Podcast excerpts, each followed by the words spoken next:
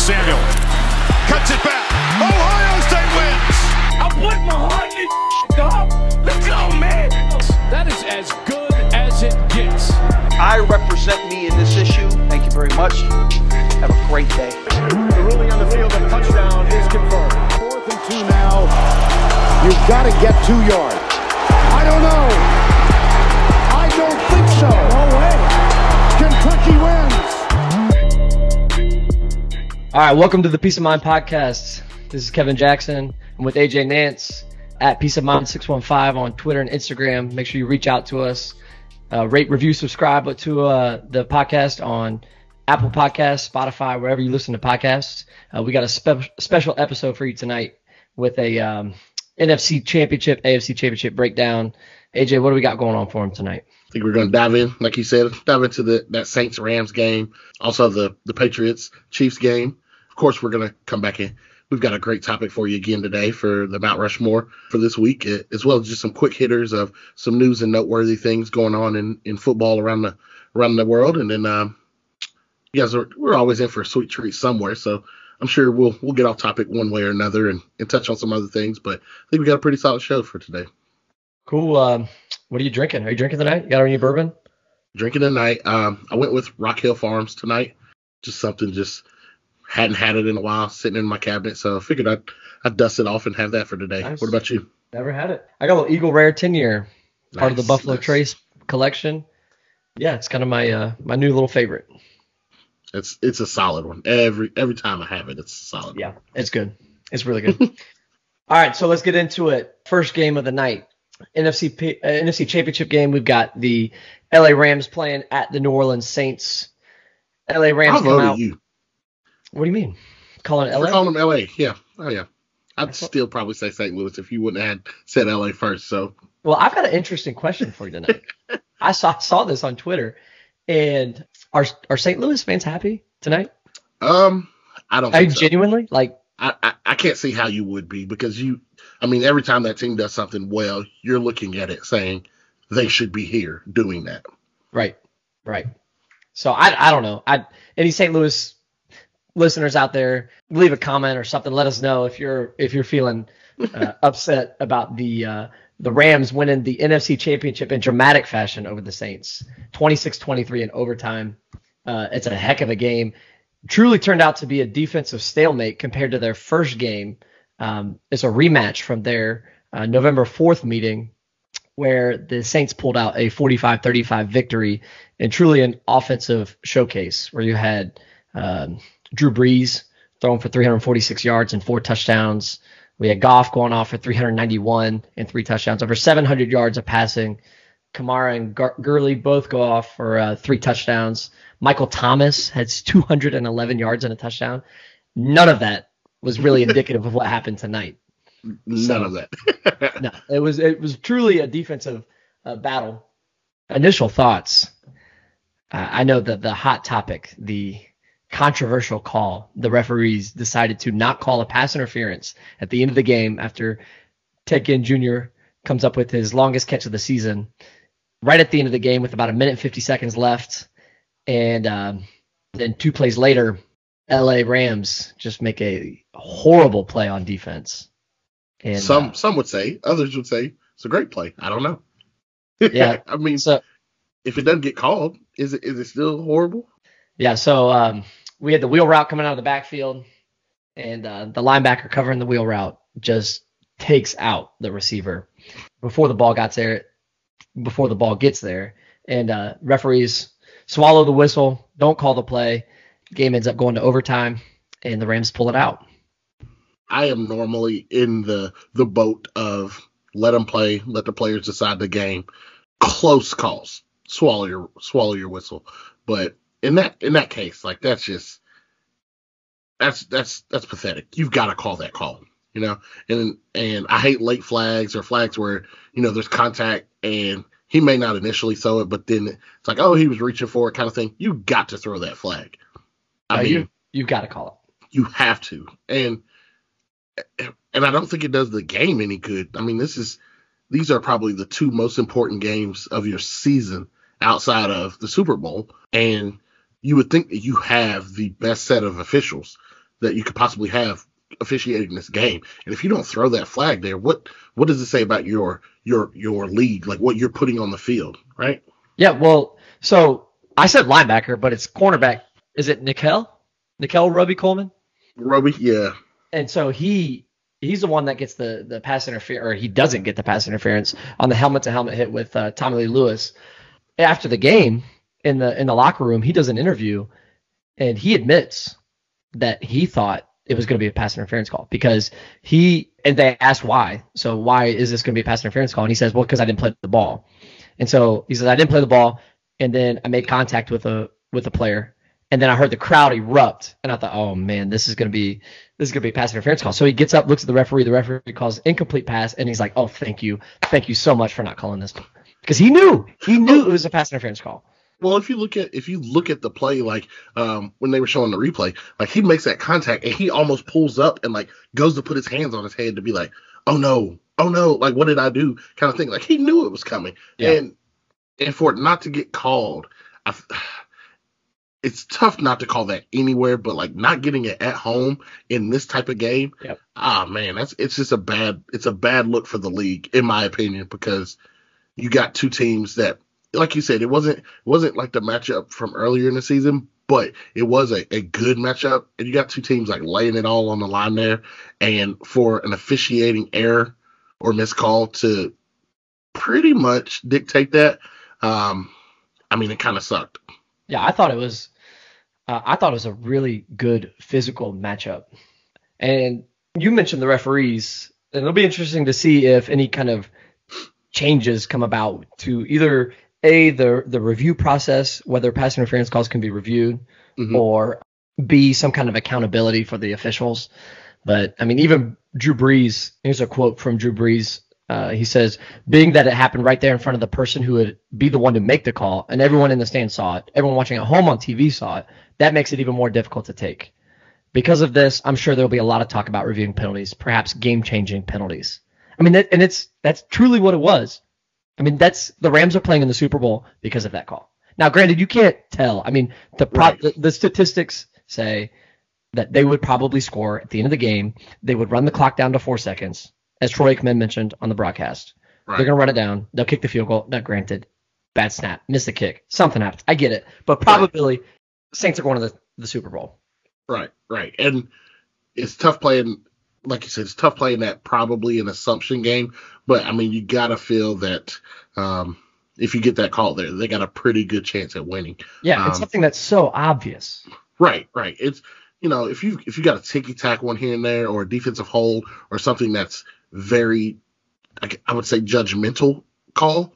Yes, maybe I can understand, but that one's just it's so blatant. You it has to be called for the purity of the game. It's got to get called. But to that same point, one of the things that really stood out to me early was the Saints left a lot of points on the board early. I mean, they had a great first opening drive, didn't score, had to kick a field goal. You get the you get the interception inside the 25, the next possession, and you don't score. Right.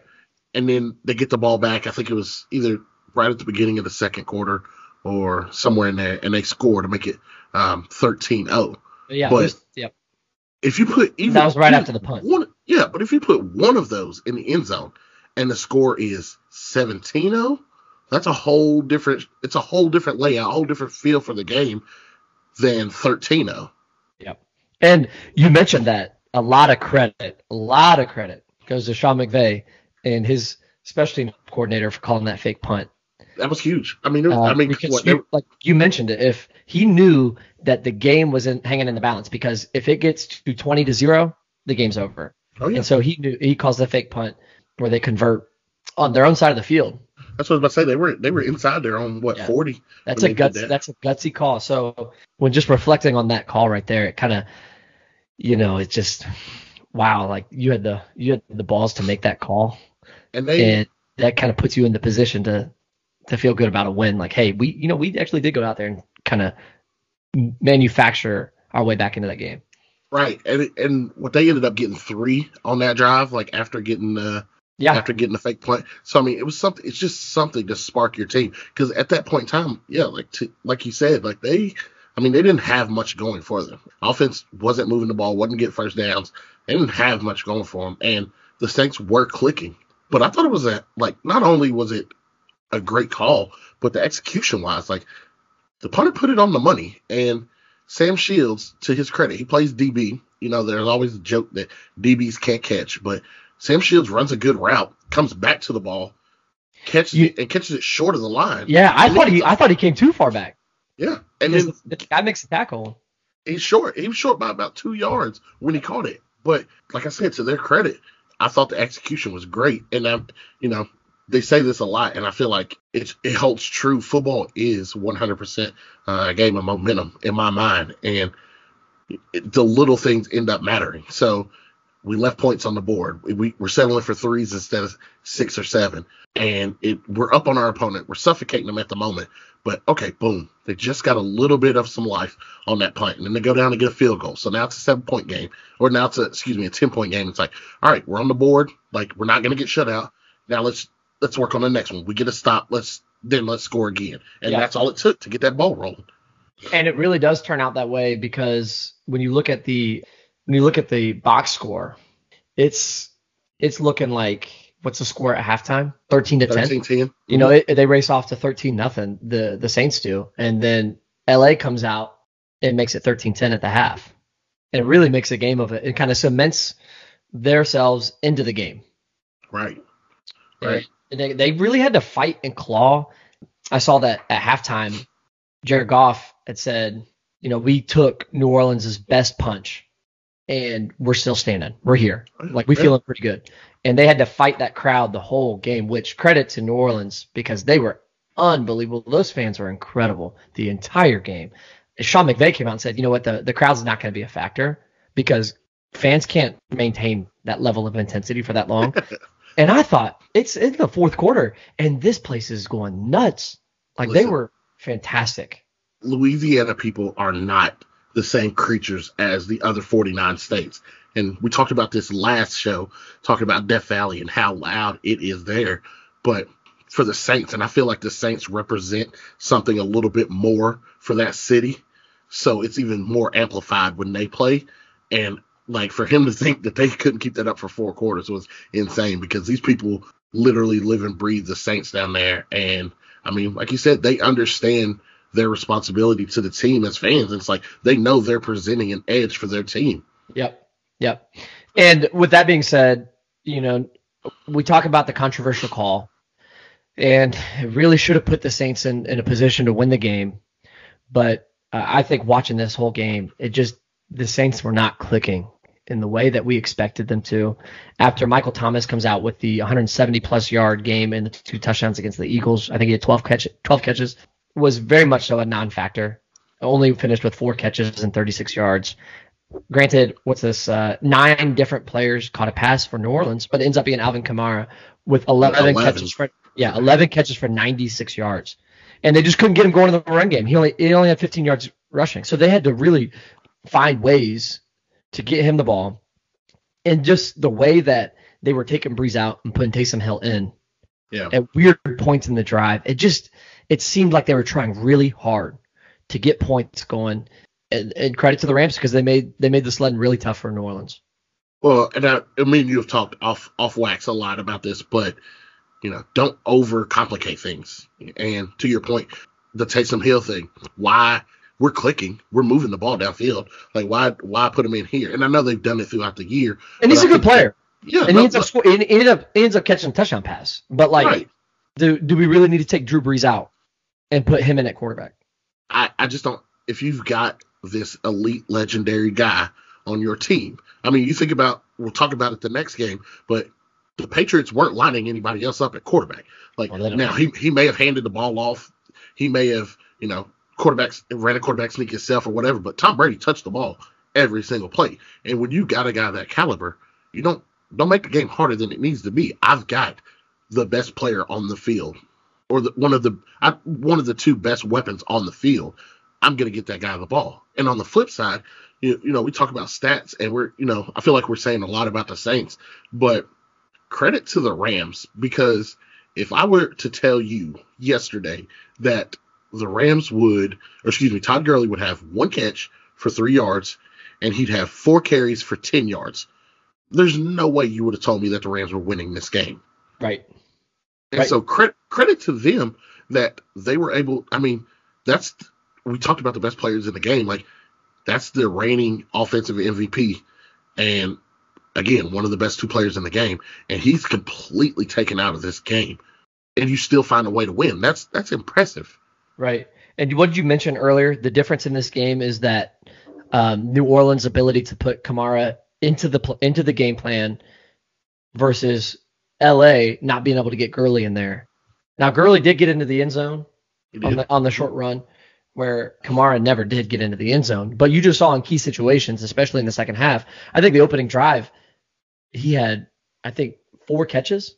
Oh yeah, and and all they were doing were isolating him on uh is it Littleton, the the linebacker for the Rams. All he Yeah. did was isolate him and give him a choice route where he could run, you know, a five yard in cut or an out cut, and and Drew Brees was just waiting for the receivers to clear, and then Kamara just run his little route uh, underneath it. But I mean, my God, they they moved the ball up and down the field like it was no problem because they were just exploiting that matchup. Right. Um, and you just felt, I mean, for me watching the game as somebody who doesn't have any any coins in the game, you just felt like the Saints had found something that they were going to continue to go to the well and pick on because Right. it didn't seem like the Rams had had a solution for for putting Kamara into the passing route.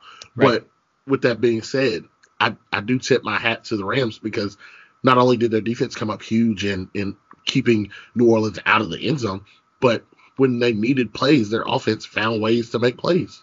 right? And so, at the end of the day, I thought this was a just a brilliant chess match, heavyweight bout where two teams who were super talented, obviously the two best teams in their conference, going back and forth, and you know the Saints utilizing the crowd, coming out fast, but New Orleans or um, L.A. with their strength in the defense, holding New Orleans to the two field goals, and then bouncing back, and then right outside of halftime, LA has forced a punt, Mhm. and then New Orleans goes down and scores a touchdown, and you're thinking, oh, okay, okay, so they found something here with Kamara isolating him, and then all of a sudden, LA makes the adjustment, and they start getting pressure on Brees with that great defensive line. Yep. And then you just you just saw back and forth the strengths of both teams getting after it. For it to come down at the end of the game, and Drew Brees, who's you know one of your league stars, makes a great throw. And well, you can argue great throw. Maybe he underthrew it a little bit, but Ted Ginn Jr., the vet, the veteran, he makes the Goes catch. up and got it. He goes up and gets it, and mm-hmm. and then it just it gets robbed from all of us, not just the Saints, but it gets robbed from all of us. That Twitter blew up. It blew up. Everybody in the world. I mean, apparently even the the the NFL is admitting that they blew the call. Right. And and you got to feel bad for Drew Brees. You know, it's a guy while playing at still a, a very high level. I mean, I don't think. frozen. There's not too many chances left. Yeah, I was about to say it's not. There, I don't think I'm going out on a ledge saying that he he's playing against borrowed time now. And you pointed it out earlier, but ha, ha, has a team in recent history had to end their season two consecutive years harder than the Saints have? I mean, it's it's just there's only so much you can come back from.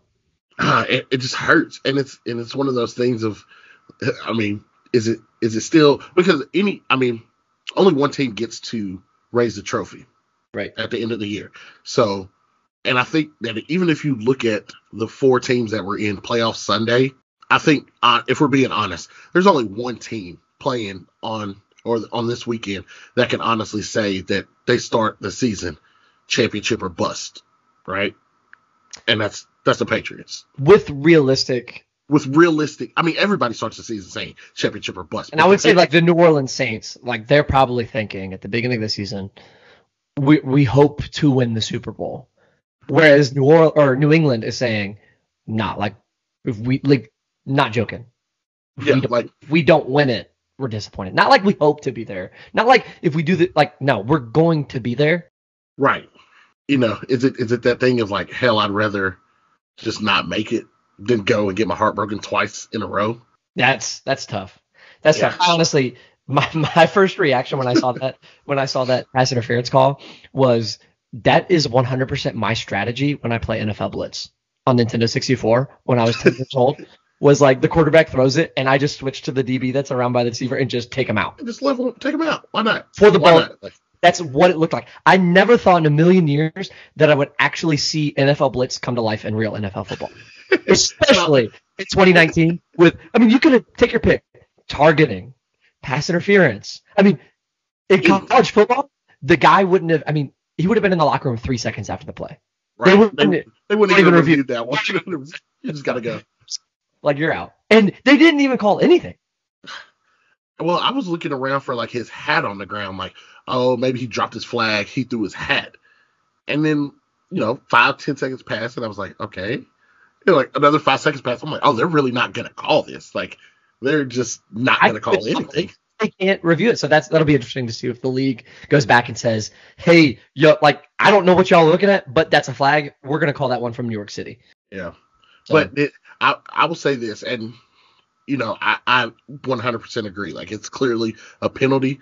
I don't know how much Big Brother I want from the league. Like, because then you get into this gray area of what are they going to, you know, what's what's clear cut like they should overturn, you know, versus stepping on the officials that are actually refereeing the game. And I feel like you get into this real tedious area where some fan base is going to be pissed that you don't I get overturn a call that that looks like it should get overturned, but the league doesn't 100% think that it's you know it's very obvious. So in that in that sense, I do I do agree. Like man, I hate it for the Saints. I wish the call was made right, but on the other end, I don't know how much I like more power I want to give the NFL to be able to to for them to have the say on those calls. I do, but that's that's tough. Whether it be a challenge where allow the coach to challenge it, Right. it's really easy to do when it's a blatant call like that. So, Right. well, nonetheless, LA comes out with a victory. Uh, they will be facing the New England Patriots, the team that never ages, the team that never goes away. They also win in overtime, beating uh, the Kansas City Chiefs on the road in frigid temperatures, Foxborough like temperatures, 37 31 in overtime in thrilling fashion, back and forth in the fourth quarter. Lots of points scored. This game was very slow to start, but then picked up very Boy, boy, did it. Yeah. uh, where you had two quarterbacks, you know, on just completely different parts of their career. You got Patrick Mahomes for Kansas City coming in his first year starting and just capping off an unbelievable season where he throws for 5,000 yards and 50 touchdowns, which you hear those numbers and you think Tom Brady, you think Drew Brees, you think Peyton Manning, you don't think Patrick Mahomes. And so then you got uh, on the other side of it, Tom Brady, who has a couple mistakes, some tough plays, but ends up the day 30 of 46 for 348 yards and a touchdown with the two picks. But what's your initial reactions on the Patriots Chiefs also finishing in overtime? First reaction is obviously like obviously the Patriots were going to find a way to to pull this out. They were going to find a way to win. Isn't that amazing? Like that, It it's like what we talked about in episode one with with Alabama. With Alabama. Yeah. We didn't see it in the national cha- championship game, but you expect it from teams like Alabama and New England, where we even joked. I'm watching the game and they kicked the field goal with eight seconds left, and we joked that, hey man, eight seconds that's too much for Tom Brady. You just and and and I mean you you got the the Chiefs drive down, they score right before, or they're driving down. I mean it's right around the two minute mark. I I don't know about you, but I'm sitting in the house like, eh, maybe you toy with the idea of running a couple bogus plays. I, and I know you don't want to play with fire that close to the goal line, but Well, in the back of your mind, you've got to be like that guy across the field with three timeouts and almost a minute and 40 seconds. I don't stand a chance. He's going to rip your heart out. He's going to like 100%. I mean, that's just a test. Like I, I personally did not want the Patriots in the Super Bowl, but you got to respect it. Like, I mean, the the guy is just incredible. And what what way you want me to slice this pizza? I've done it every single way. I've been the offensive powerhouse guy and got my team to the Super Bowl. I've relied on the defense and got my team to the Super Bowl. Yep. I've blown 18 people out. Yeah, right. I've blown people out and I've gotten to the Super Bowl and I've had last minute drives and I got to the Super Bowl. Like however however way you want to deal me this hand, I'm gonna make sure that I come out on top. And I mean you gotta respect that. Yeah. I thought on the other side of it, Patty Mahomes man, he's for real. Oh yeah, oh yeah. He's for real. A lot of people said, you know, big game.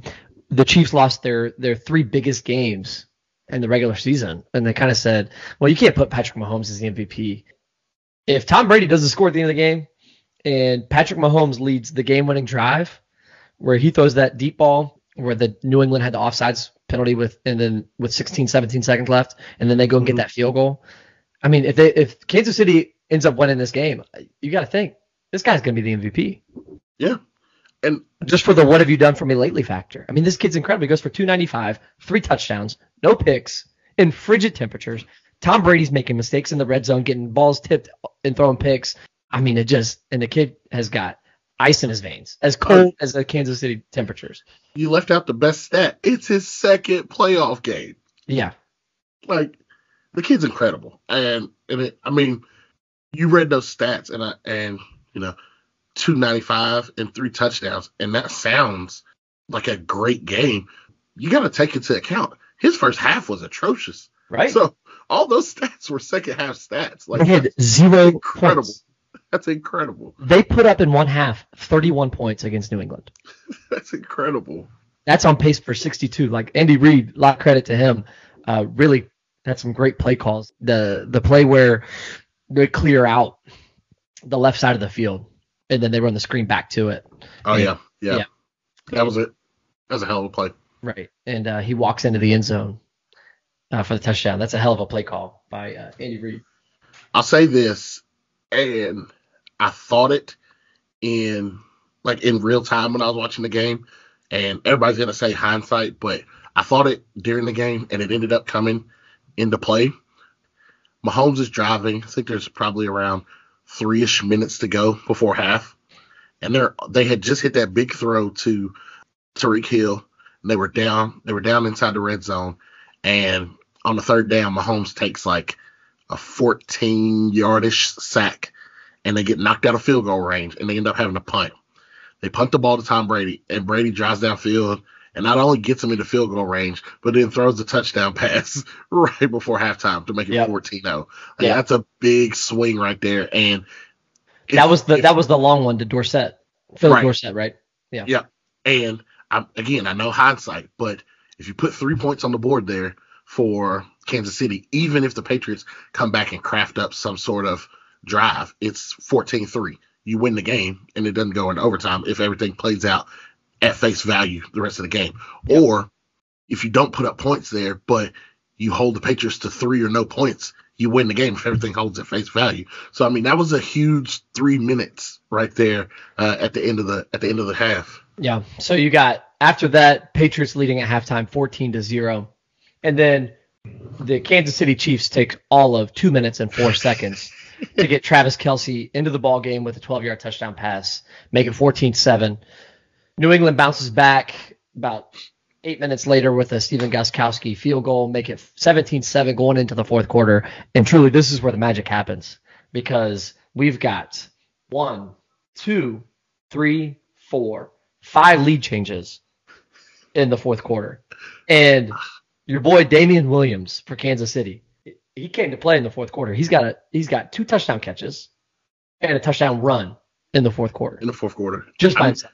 there were some just amazing plays just on both sides, but just big like not necessarily your huge name guys. Now, granted, the Patriots don't have any huge name like Gronk, maybe, but I mean Gronk wasn't the one that was really like stepping up and making these incredible plays. I mean, They have Chris Hogan, guys. It's amazing. They, their guys like you. They're not superstars, but you say like man, Gronk is a household name for the most part. yeah, You know what I mean? You tell me like at the beginning of the season, you say Damien Williams, I'm like, um, right. You know what I mean? But you say Gronk, I know who exactly who you're talking about. But Gronk, you've got uh, Edelman, you've got Hogan, you've got their guys, and Right. James White, James Rex, Bur- White, Rex Burkhead.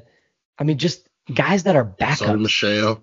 Yeah, but Sony Michel, you could say is a. I mean, he's a backup. He's, a, He's- he's one of those are the starter. Sure, but like in college, you got Nick Chubb was the guy. Right. You know what I mean? And then Right. Sony Michel was like the the lightning to to Nick Chubb's thunder. But I mean, they just take their guys and they I win. mean, it, it worked. Yeah. I mean, and arguably, I mean, if you put aside the legal troubles that he goes through and just look at his production, Josh Gordon is a top 15 receiver when he when he's playing. I, I don't I don't think he'll ever play again. he may not, but he, they had him on their team, and he's not playing in this game, and they're still they're still going to the Super Bowl. Right. That's incredible. That's incredible. Yeah. especially for the, where they were defensively in the first eight weeks of the year. And I think I think the last eight weeks of the season, they're a top ten defense. Yeah, Just goes to show that it, it just they get their guys that they'll get them coached up. The guys believe in the system, what they're doing. They'll make adjustments. They'll figure it out. It almost like it takes time for them to put these adjustments in and get successful at them, so that they're peaking at the end of the year. And obviously, when you got the guy in the center that you have, he's going to make your job a lot easier. That's that safety blanket.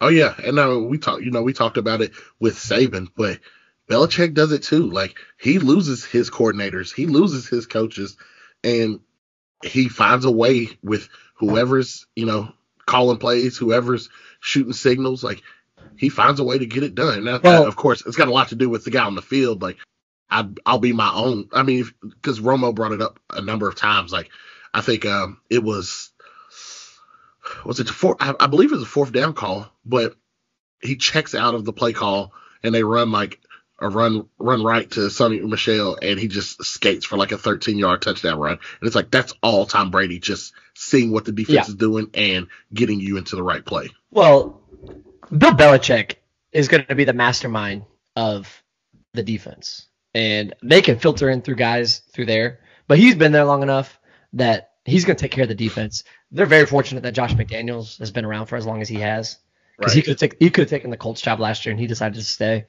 And so you have essentially well, he, he took it. And Yeah, that's true. That's to say. So you essentially have a head coach as your coordinator, which is always a nice thing to have. By the way, Josh McDaniels, you know where Josh McDaniels is from? Ohio. Ohio, Barberton, Ohio. And like I said, all the good coaches, man, they come from Ohio. You know who else is from Barberton, Ohio? Nope. Woody Hayes. Really. Mhm. There's my unconscious, no need for ever in my life Ohio facts of the day. Yep. Oh, I remember on Final Jeopardy. wow. So we need to we need to adjust this. I'm sorry because he's not Woody Hayes is not from. This is this is a crime as a Buckeye fan.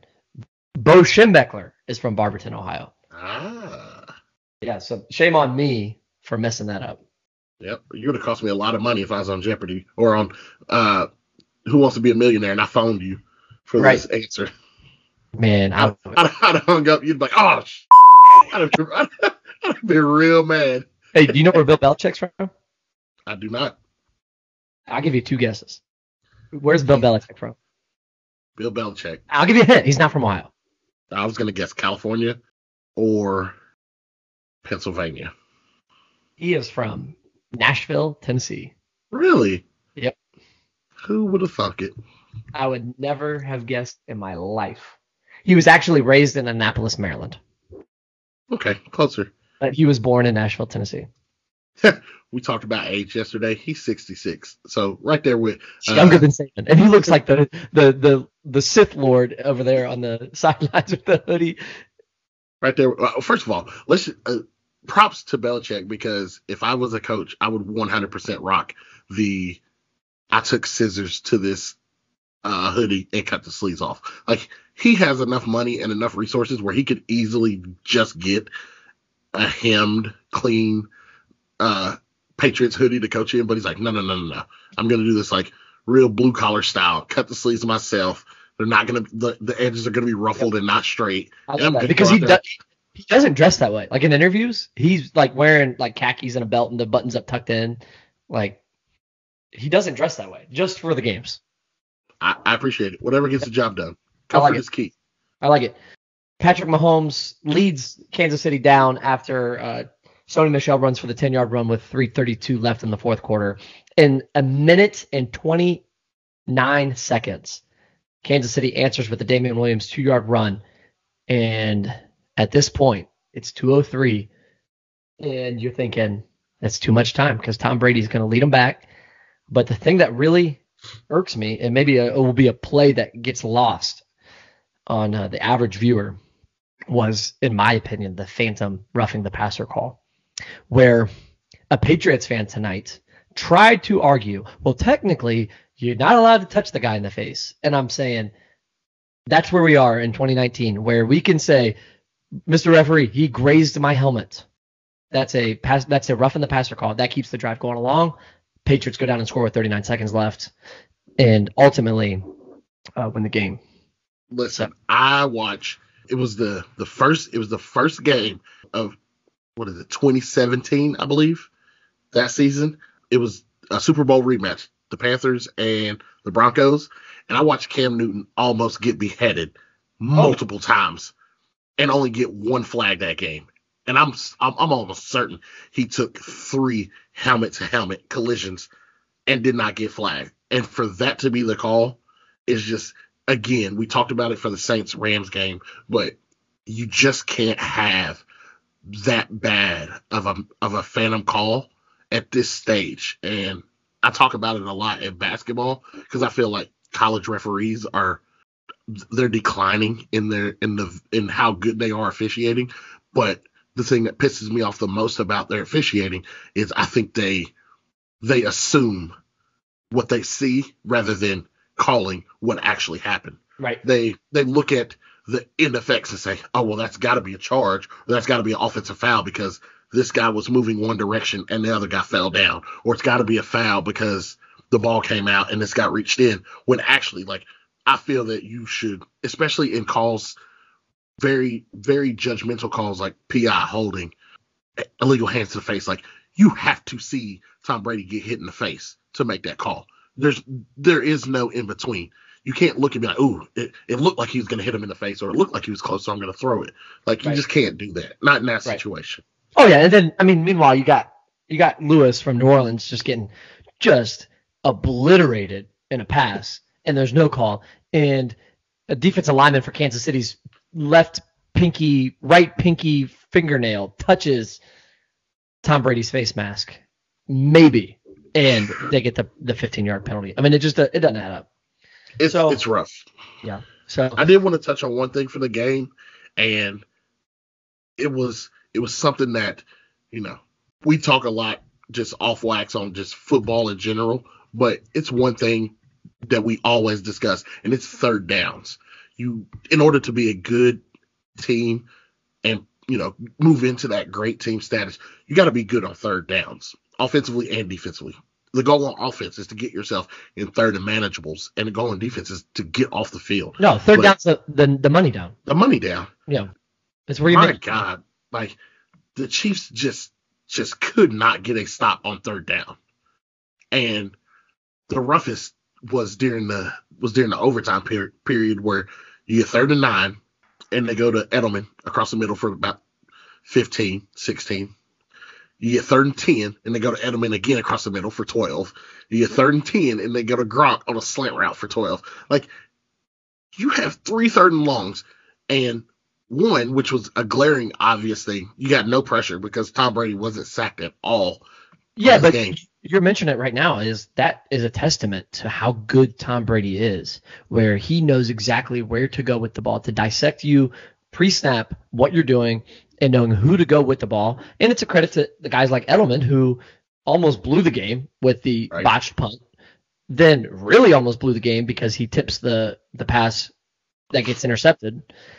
And so then he comes back and has those two catches. And so that's a credit. I mean, yeah, you'd like to say, you know, we want to put pressure on him, like like like uh, the Chargers did. The LA Chargers did the week before. They just couldn't get to him. The ball's out too quick. I agree, but I, to my, I guess my thing here is like you can't somebody of Tom Brady's elite status, like you can't give him if you're not going to get pressure, you damn sure can't give him the same looks. That's true. And That they ran man to man, and it was the most blatantly obvious setup that they were running man to man. Right. And it's like give them something different, or call timeout. You got Yeah. timeouts. If I if you pick up two straight third downs, at least call timeout before that final third and ten, and get your defense into a play that you feel gives you the best amount of success. Right, because your back's up against the wall when they're going completion after completion, up tempo. They're not going Right. to huddle. It kind of makes you vanilla on defense. I get it. It's uh, and I just I, I thought that was a big thing there. And again, it's it's easy to say, oh, do this, do that. Like, yep, you're still playing arguably the greatest quarterback of all time. So I mean, it's not like it's just that if it's that easy, everybody would do it. But you would just hope that at that point in time in the game that you could make an adjustment and get one stop to give your to give your guy a chance. Now, New England's probably even if they get a stop there, New England probably gets a field goal, but at least you give your guy a chance to see the field. Right. Which kind of branches into another question that I have for you. How do you feel about the NFL p- or overtime rules? I like that they changed it, but I still think I still think they need to change it to just play the quarter. Just play the whole quarter. Just play the whole quarter. Just like hockey. Uh, oh no, no, I'm sorry, not like hockey, like basketball. I, Play the whole- play the whole quarter. I think hockey needs to play the whole quarter because in hockey especially, they you know you just you send one towards the net, it ricochets in, bounces luckily off someone's skate, you score. That's a hell of a way to lose a game off luck. Don't like that. Um, I think soccer's bullshit as well because you know the penalty kicks they're almost uh, undefendable, and so I think just play the quarter, just play the whole quarter. I get soccer; it's really hard to score goals right. and I get hockey can be really hard to score goals, but like at least hockey they play the overtime, and then they'll go to the shootout if there's no if there's still a tie. But just play it, just play it, just play the whole quarter. It's as a fan, as as a football player, I understand it. It's you would hope that the NFL's thought process for this is we're trying to minimize the length of overtime games to also minimize the amount of injuries that could occur by tacking on additional time outside of Make a the minute ball game. make the quarter eight minutes. I don't care. You know what I mean? But just I, I get that, but it, as a fan, it sucks because you're like, oh, these these the legend and this young up and comer were just duking it out, and to not see the other England- guy get a chance, it comes not down see the to other guy get a chance sucks. Yeah. it comes down to somebody picked heads or tails correctly. Which, um, okay, here's my question for you: If you're a captain and you're calling the coin toss, what's your go-to? Tails never fails. Uh, that's just not right. Tails never fails.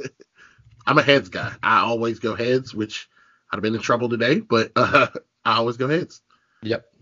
So, well, it'll be interesting to see. I thought overall they were great games. Uh, Yeah. Just blessed as a fan, as a, having a non-rooting interest. These none of these four teams are do I feel passionate about, but just blessed as a fan to get two incredible games. I mean, the best theater you could actually dream up. Two overtime games against the four best teams in the NFL. You got players making plays, you got controversy, you got it all. And we haven't even talked about Greg Zuerlein from LA Rams. 57 yarder to win. I granted it's in a dome, but man, Listen, That's- the Super Bowl is in a dome in Atlanta. If they need a 65 yard kick to win the game, I I honestly believe he's got easily the leg for it because That that, was kick good. he hit today, that kick was easily good from 65. easily good from 70. It was unbelievable. Kick was incredible. Like, unbelievable. So Just- prop, props to Greg Zuerlein um, for the big kick. Congratulations, LA. Congratulations, New England. You guys better bring it in two weeks because we're expecting a great game, a great Super Bowl matchup. And we'll break we'll break that down in the future. But uh, for now, let's get to our Mount Rushmore segment.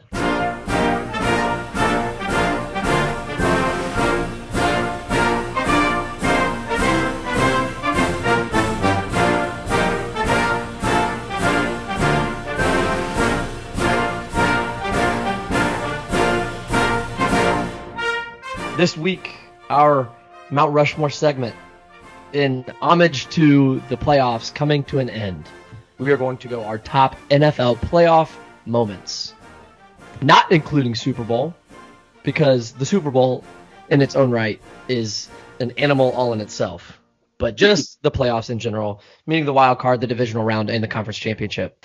So, you want to take the lead? Your top four playoff moments in the history of the NFL? Yeah, and I am.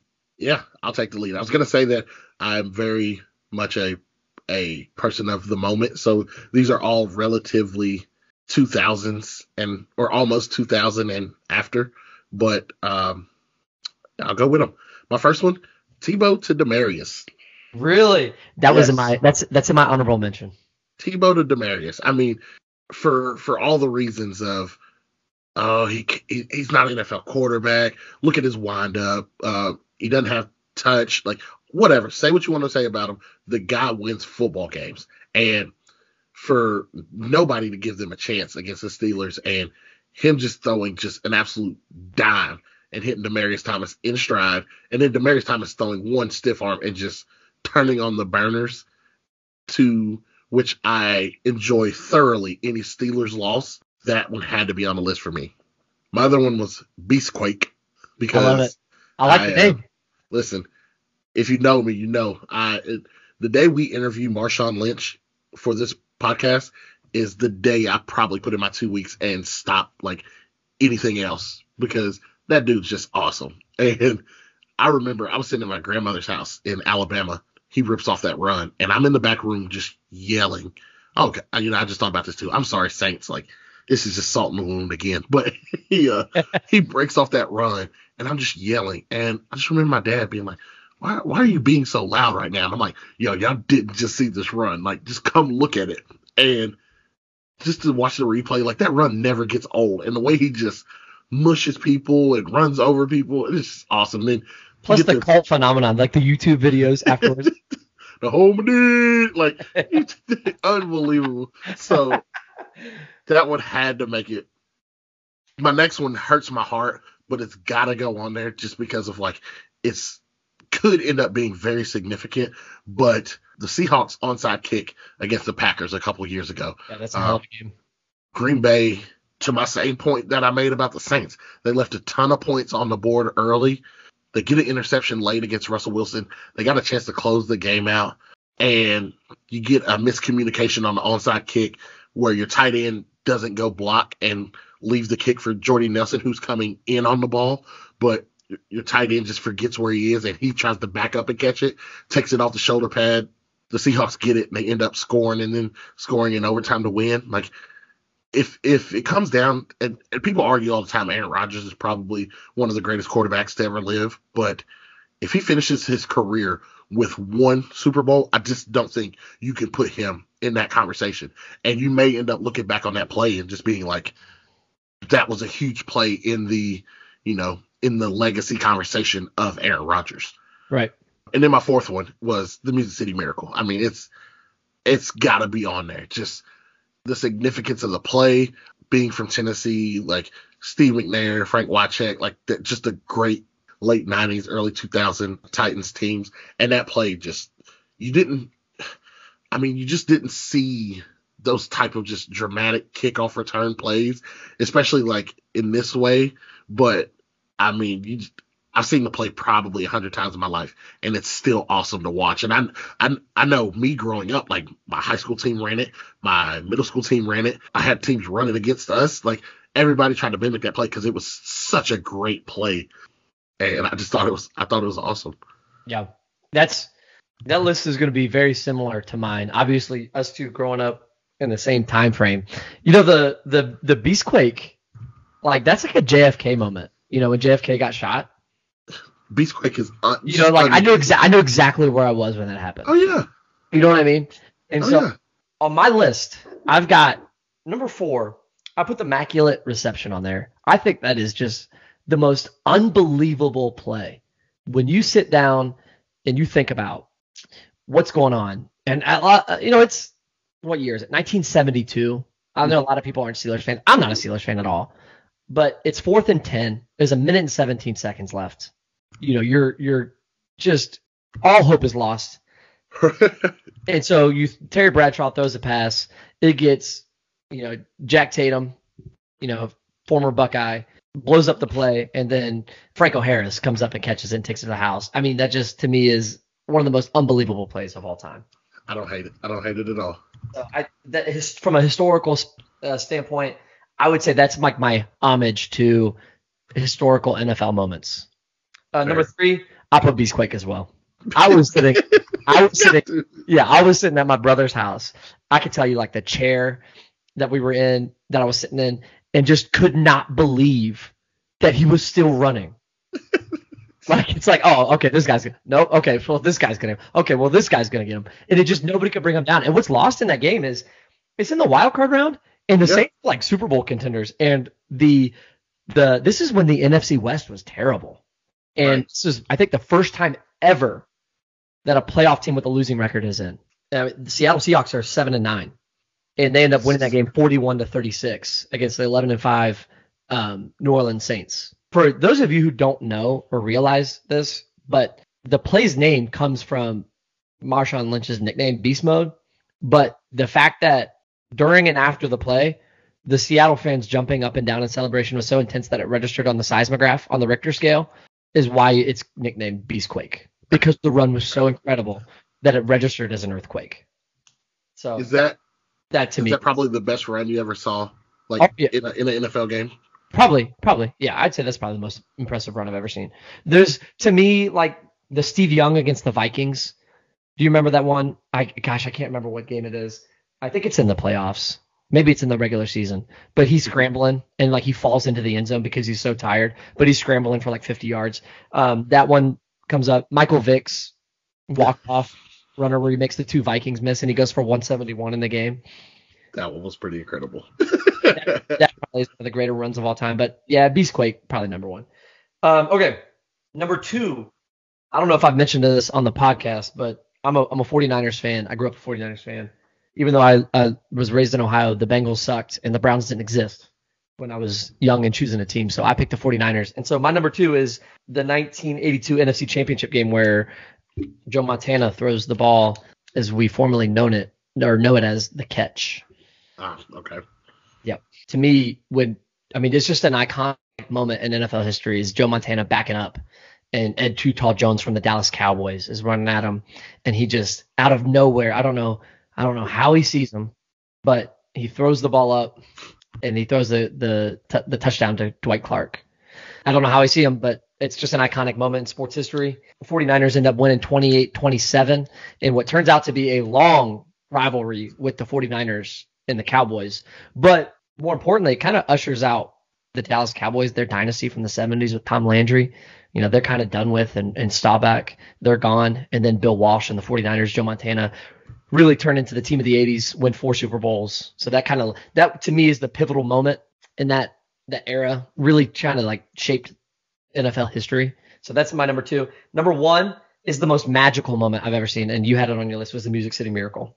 It's incredible. Yep. And I, like you said, I know exactly where I was in my living room. I was a Titans fan because I played for the Titans as a kid, and Eddie George was a running back. And as a Buckeye fan, I loved Eddie George. But as a, I, I remember the Buffalo Bills kicker makes the field goal, and my heart is just broken because I'm like, oh my gosh, you know, they, it's, it's never gonna happen. You know, we got to return the kickoff for a touchdown. How many? Do you remember how many seconds are on the clock when he makes that field goal? I don't. Let me look it up here. While you're going, I'll look it up. I'm looking it up. It's oh 16 seconds. So 16 seconds left on the clock. And then Lorenzo Neal catches the kickoff, hands it to Frank Wycheck, and Kevin Dyson's running down, and the guy's like, there's no flex. He's got runners out in front and all stuff. yep. And uh, so they end up winning. Tennessee Titans win 22 to 16, and then they it kind of paves the way for them to. Um, I think they go to Indianapolis next, and they beat up on Peyton Manning, and then they go to the Super Bowl, um, which is big for them. Only Super Bowl in Titans history. So those are my top four moments, my Mount Rushmore of NFL playoff moments. Okay, I've got one for you, and you didn't you didn't bring it up, but because you're a huge because you're a huge 49ers fans, I'm just I'm just gonna call you out on this. Tio. Uh, eight eight seconds to go, 27-23. You're down to Green Bay, and the Yo. To oh my man, list. It's on my list, and he's crying. that one's incredible. I had, to, I had to put. I didn't want to put two 49ers ones on there, and I had to put the catch on. that was incredible. I mean, first of all, the throw is in a window of about five Green Bay Packers, Oh, and that was that was still young Tebow, or I said Tebow. That was young T.O., and he catches that and, ball and, across the and middle. Young and Jerry Rice. he gets mollywopped. Yeah, because he had a bad game, and um, and he ends up catching that one, and he's in tears. What really? I mean, you could. gosh, we're just just saints right now, but I can't remember if it's 2011 playoffs or 12 playoffs. But Vernon Davis catches one from Alex Smith, Mhm. the same part of the field, in the exact same manner at the end of the game in between players, and Vernon Davis is crying as well. That if you're a 49ers fan, that's probably in your Mount Rushmore of of playoff moments. Gotta You know, be. That that could be maybe a honorable mention. I also put in honorable mention the Tebow 80 yard slant. Uh, the 2002 NFC wildcard between San Francisco and New York Giants. San Francisco is down by 24, 38 to 14, and they end up winning 39 38. Wow. And uh, New York Giants end up messing up the field goal at the end, and they don't get it off. Also put the 1998 Vikings versus Falcons. Falcons get sent to the Super Bowl. You got Randy Moss, Daunte Culpepper, Cris Carter, all those guys. I think they're undefeated. And then uh, They're Gary, 15 and 1. And Fif- Garrett Anderson. Gary Anderson misses his first kick of the season, and they lose. To I remember exactly where I was, and they were just like, "Oh, this is automatic. They're gonna win. He hasn't missed a field goal, and then boom, he misses it." 10 year old AJ will never, ever give give him or forget that game. A huge Randy Moss fan. So for him, again, to get gypped out of Super Bowl is just, ah, it hurts my heart. Yeah. I had the Aaron Rodgers uh, tackle against the Bears where he tackles Urlacher after a pick he throws, and Oh, right. Urlacher's going to walk into the end zone. And, and I think that's the same year the, the Packers end up going to win the Super Bowl. So, I mean, without that play, again, we're talking about Aaron Rodgers' legacy, but that was a huge play for me. I just last year that Minnesota game, like I didn't want to I didn't want to fall victim to just being like captured in the moment, but Yeah. that that play last year was I just remember uh, we were in Chicago for my wife's birthday and we had came back, t- took a nap, and I had just woken up and was like, oh man, Saints got this one in the bag. And was getting up to get dressed for dinner, and I was like, Oh, oh, oh, oh, no, oh no, oh no, oh my uh-huh. god, just, Yeah. just being like, this is That's terrible. terrible. Minneapolis Miracle. Oh man. Also, one of the greatest send offs too, because Stefon Diggs catches it, launches the ball, then tosses his helmet. Like, oh, it's, it's great. Yeah. it's great. Yeah. So, all right, that's about wraps up our uh, our episode, our special edition episode, AFC NFC Championship game recap. I know we just released one uh, yesterday, a couple days ago, but um, we wanted to uh, provide more content for you guys.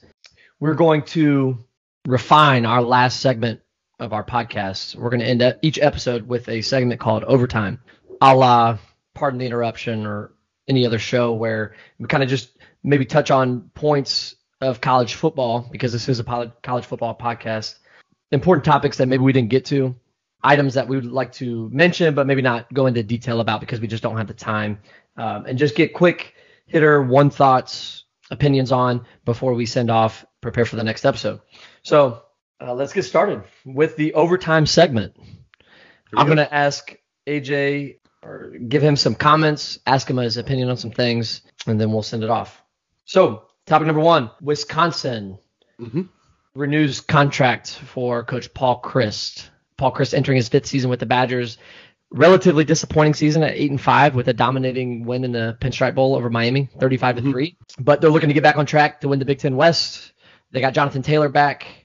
Um, he tops 2,000 yards, which I think is the 13th best season of all time. I want to know, what do you think is the ceiling for Wisconsin and Paul Chryst? I think their ceiling is probably the Rose Bowl. I, I just don't think they're ever going to get over the hurdle to be a playoff team.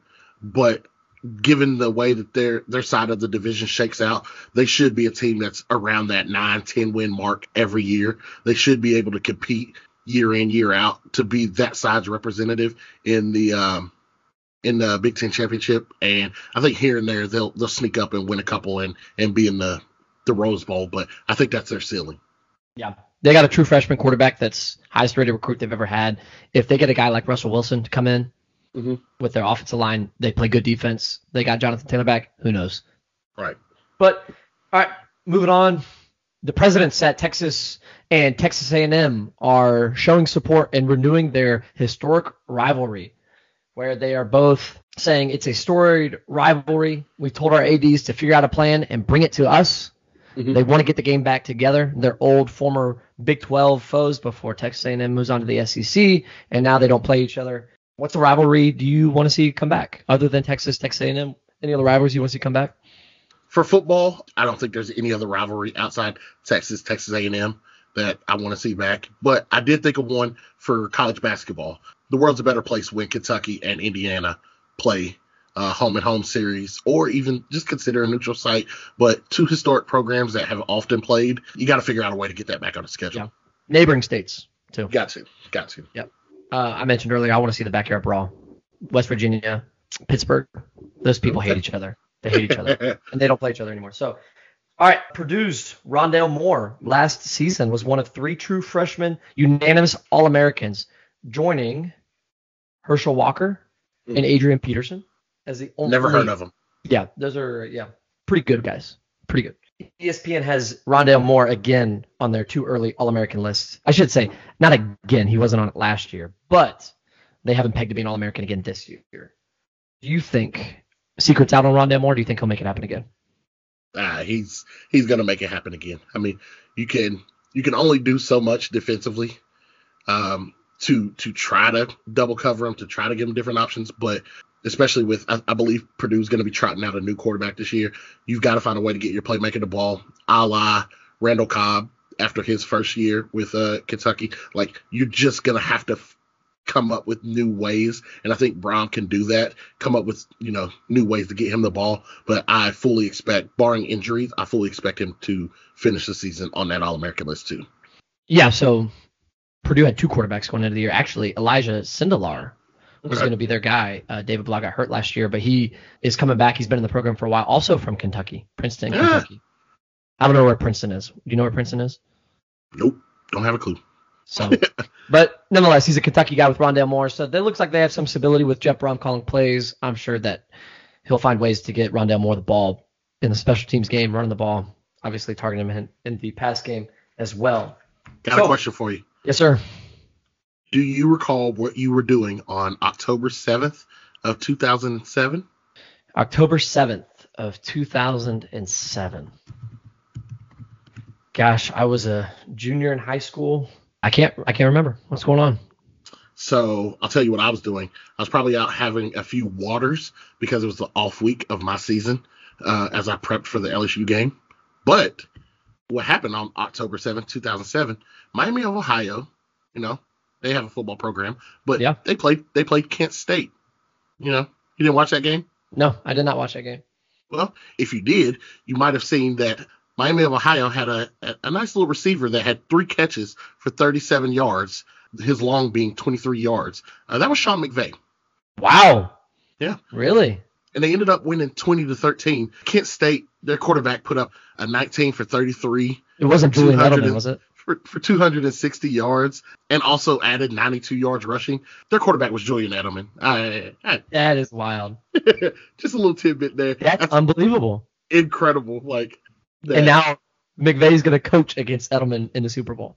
uh, it's incredible how those, those things work out. That's unbelievable. And so, okay, that brings us to the final overtime point. We've got LA Rams versus New England Patriots. Initial thoughts, actually, initial prediction. Who you got? Who's going to win? Give me the Rams. Oh, wow. All right. So you hear it you heard it here first. We've got the LA Rams as your Super Bowl champions. We'll break it down next week. Um, appreciate you guys listening. You guys have a good night. Make sure you uh, rate, review, subscribe on Apple Podcasts. Uh, give us a five stars if you like it. Please, if you think that uh, we can improve or anything we can do better, please leave comments. Please, Um, please, please. yeah, follow us on social media at Peace of Mind 615 on Instagram and Twitter. Look forward to hearing from you guys. You guys have a good night. See you.